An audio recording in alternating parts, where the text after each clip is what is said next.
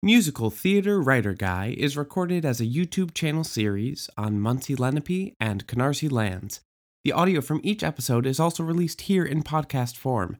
To watch or to learn more, please find us on YouTube or through my website at michaelradi.com.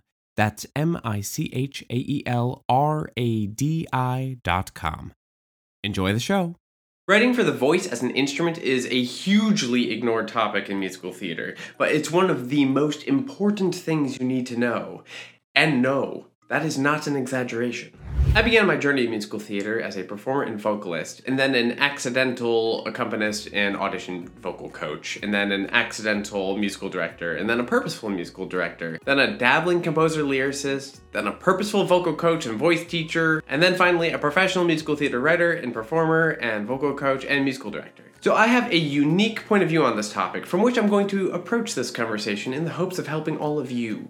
I've seen it from all points of view and at all stages of development, whether we're talking about the performing side, the teaching side, or the writing side. And this gives me an excellent perspective on the topic of how to write musical theater music for the voice as a living instrument, and one that requires good health. Performers tend to enjoy singing my music because it sits where it's intended to sit.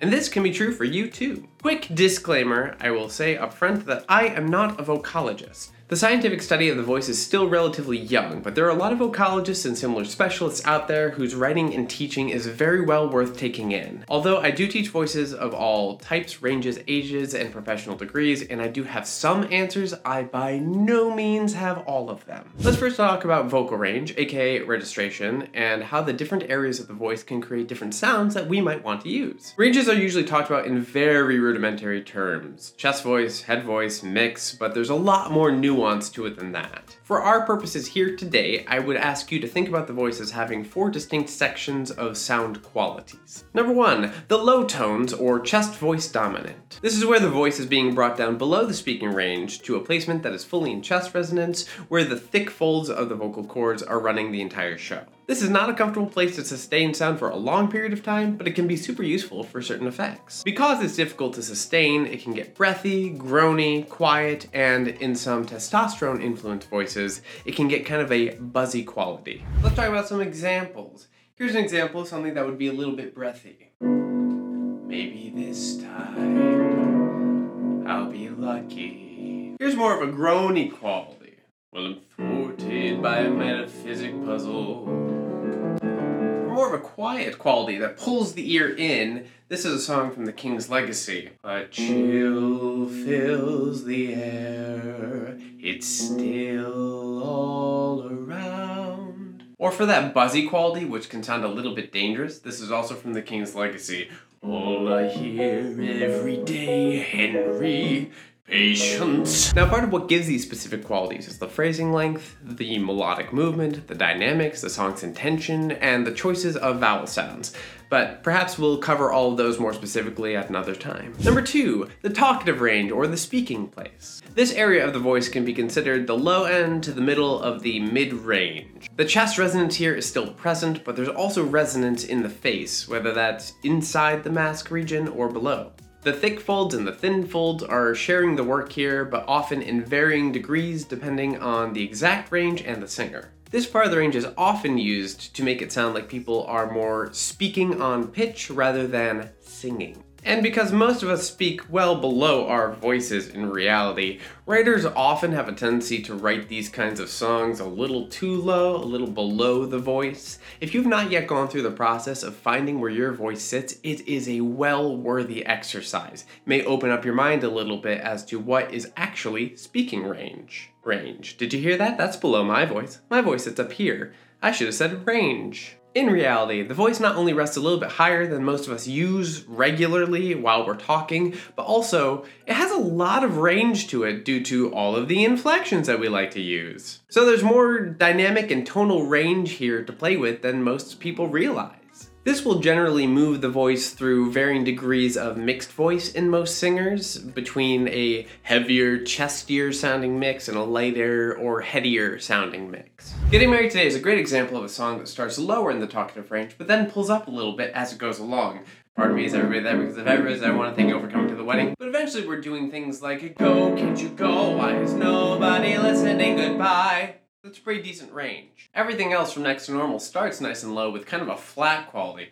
Mozart was crazy. Flat, mm, crazy. You know? Trying to avoid the explicit rating. But then eventually it pulls us up through something a bit more emotional. There's nothing your paranoid parents can say. The Wizard and I kind of has a bit of a back and forth between that spoken quality and what we'd consider more of singing when I meet the wizard. Once I prove my worth, it's gonna go up now. And then I meet the wizard, what I've waited for since since birth. And as it goes on, it kind of sings a little bit more. The Streets of Dublin, from a man of no importance, does a lot of talking until it's ready to sing. We have that opening of there's Tommy Flanagan who lights the gas lamps, 190 lamps in Phoenix Park alone. But then when we get over to the I don't know the words to tell you how it feels or how to put it in a rhyme. But if you come with me, you'll know the park look like God in the dark as they glow. Sorry, I really love that song. On the streets of Dublin. And of course, if you want to use the full range, you can do something like Giants in the Sky. When you're way up high and you look below at the world you've left and things you know, the range is all over the place in that one, but it maintains that speaking quality. Number three, the lighter tones or head voice dominant. This is where the voice is purposely being brought above where most people speak to give the voice a lighter, purer, or kind of a floating quality. This may be classical head voice or contemporary head voice or still in the mix depending on the style and the singer. But no matter which sound it is, the thin folds are doing a lot more work here, though not all of it. You may want to use this section of the voice to create a sound that is whimsical due to its purity, or dynamic due to its range flexibility, or perhaps that's lacking groundedness because it doesn't have that chest resonance built in, or any other myriad effects. In this area of the voice, it's usually pretty easy to sustain with good technique, but it becomes a little bit harder to spit out a ton of words like down in the speaking range. It can be done, but not for terribly long before it gets tiring. One caveat here is that testosterone influenced voices tend to have a little more variation in this area than estrogen influenced voices. For instance, a barytenor may find that they need to use some sort of lighter, purer head voice, or maybe even a high belt to sing in this range, whereas a pure tenor may find that this is well within kind of a speaking range for them, and it's very easy to mix. Vanilla Ice Cream uses talking sounds in the soprano range, but only in short bursts. We get that ice cream, he brought me ice cream, vanilla ice cream, imagine that, but plenty of time to breathe. The beauty is from the light in the piazza, it's pure and dynamic, but it uses multiple techniques. We get the classical with things like something we don't see a lot in Winston-Salem. But then we get more of that contemporary sound when we get over to this. Ooh, that chord gets me every time. This is wanting something, this is reaching for it, this is wishing that a moment would arrive. Oh. Song. A whimsical pure sound in a lower voice would be a song like Winter's on the Wing, where you get that whole the winter's taking flight, sweeping dark, cold air out to sea. Spring is born, comes the day I say, and you'll be here to see it. Stand and breathe it all the day. Stoop and feel it, stop and hear it. Oh so good. Or one that can really cross over depending on the actual voice singing it is I'm Alive from Next to Normal, where you can have that kind of mixy quality. But I'm alive, I'm alive, I am so alive, and I feel. But if a baritone is singing it, it might be a bit more belty. But I'm alive, I'm alive, I am so alive. Kind of useful. Number four, the high tones or pure head or whistle tone.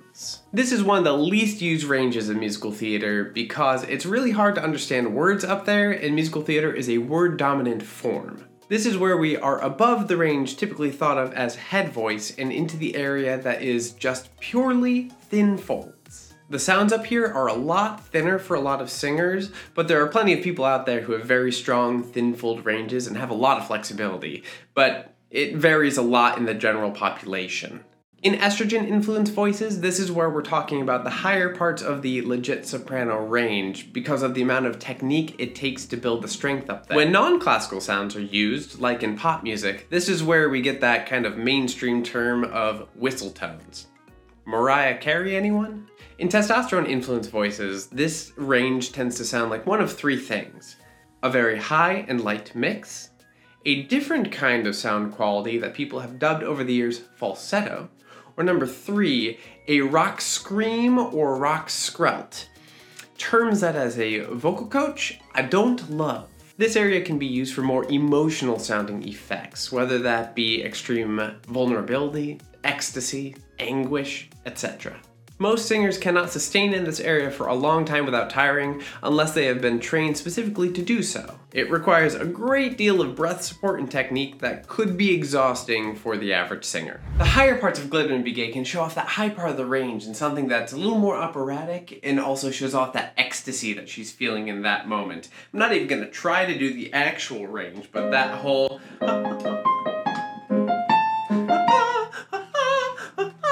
without going that high, that lower sound with the it's so fun. For another example that I'm not even going to actually attempt, the highest note at the end of the Phantom of the Opera, which is pre-recorded, that one is definitely showing a little bit of anguish. For some of that extreme vulnerability sound, I think of Bring Him Home from Les Mis, that whole Bring Him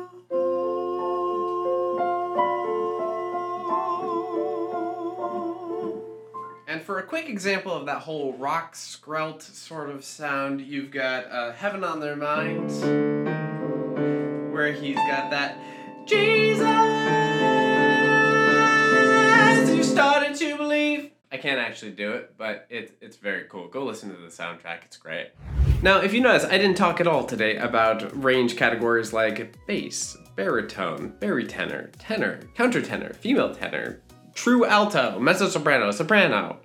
None of those. Ideally, you'd be thinking about writing a character to fit into a general voice type, knowing that singers' voices vary greatly, and trying to elicit certain emotional tones or effects. Do try not to pull a singer out of their general voice type unless it is for a very specific effect, though. And obviously, I have not yet touched upon the elephant in the room belt. But if you enjoyed this topic and would like me to cover the three different types of belt sounds that you should consider, then leave a comment below. And you can learn more about writing in a singer-friendly way by watching this video next. Otherwise... Thank you all for being here with me today, and I'll see you again soon.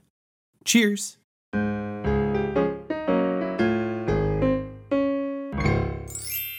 Thank you for listening to Musical Theater Writer Guy, available wherever you get your podcasts. If you enjoyed this episode, please make sure to rate and review this show as it really helps others to discover what you already know. And please do share this show far and wide so we may all become an even closer musical theater community.